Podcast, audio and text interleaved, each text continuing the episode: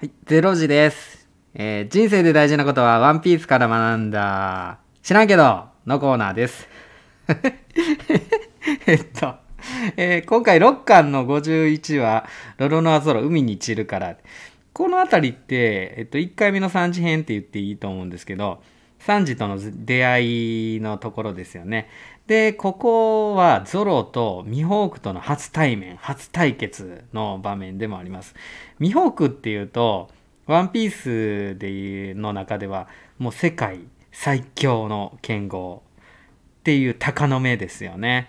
うん。で、そこでもう出会えたっていうことでもうゾロは血がたぎるんですよね。うん、ゾロには約束がありましたね。そうそうそう。うんとね、幼なじみ、タシギ、タシギじゃなくて、クイナとのね、約束なんですよね。うん。えっ、と、この幼なじみどうしてもクイナには勝てなかったんやけど、クイナはね、ゾロに男の子はいいよね、みたいな。で、クイナはね、亡くなってしまうんですよね。でもゾロはいつまでもクイナに勝てなかったけど、そのクイナのお葬式でね、こうやって言うんですよね。天国まで俺の名前が届くように世界一強い大剣豪になるからさっつってね泣きながら言うんですよね。うん。一巻の5は海賊王と大剣豪の中での回想シーンですよね。うん、でもゾロの覚悟強い心だけじゃやっぱり越えられない壁があってその壁の高さ大剣豪までの道のりの遠さをねここの場面ではミホークに思い知らされるんですよね。うん、もう針みたいな剣一本でね弱き者弱き者ってもう罵られながらちゃんちゃんちゃんっていなされるんですよね。うん、でミホークなんですけどもちょっとあることがきっかけでソロのことを見直しますね。うん、あのミホークのその針みたいな剣なんですけどゾロの胸にピュッて刺さるんですよ。でそのまま進んだらゾロが心臓を貫いてしまうっていうところなんですけどもゾロは一歩も引かず立ってるんですよね。でなぜ引かないってミホークは聞く。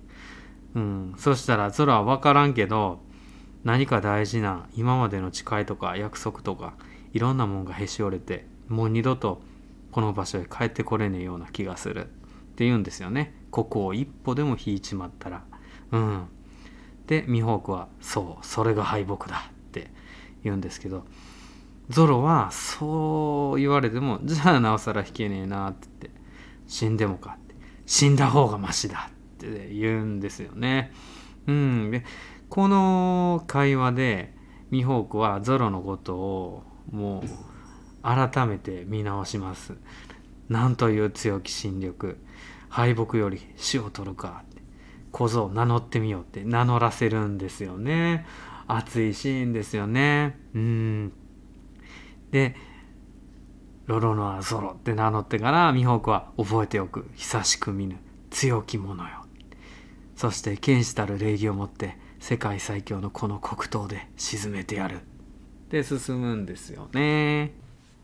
なんかミホークってやっぱここがすごいですよね。淡々と事実としてロロノアゾロゾロのことを弱い弱いって、うん、確かにそれがミホークにとっての事実でそれをしっかり相手に突きつけるんですけどもそんな中で本当のゾロの心意気っていうか本当の強さをこの鷹の目は見抜いてていくんですよね。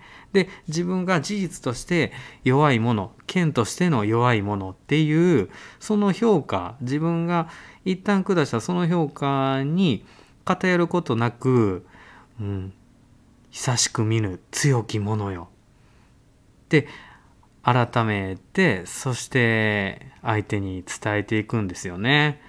うん、なんかこういう曇りなき眼評価をしないっていうかそういうのがねやっぱり強い人っていうかリスペクトすべき人にはねあるような気がするんですよね。いやミホークはかっこいい知らんけど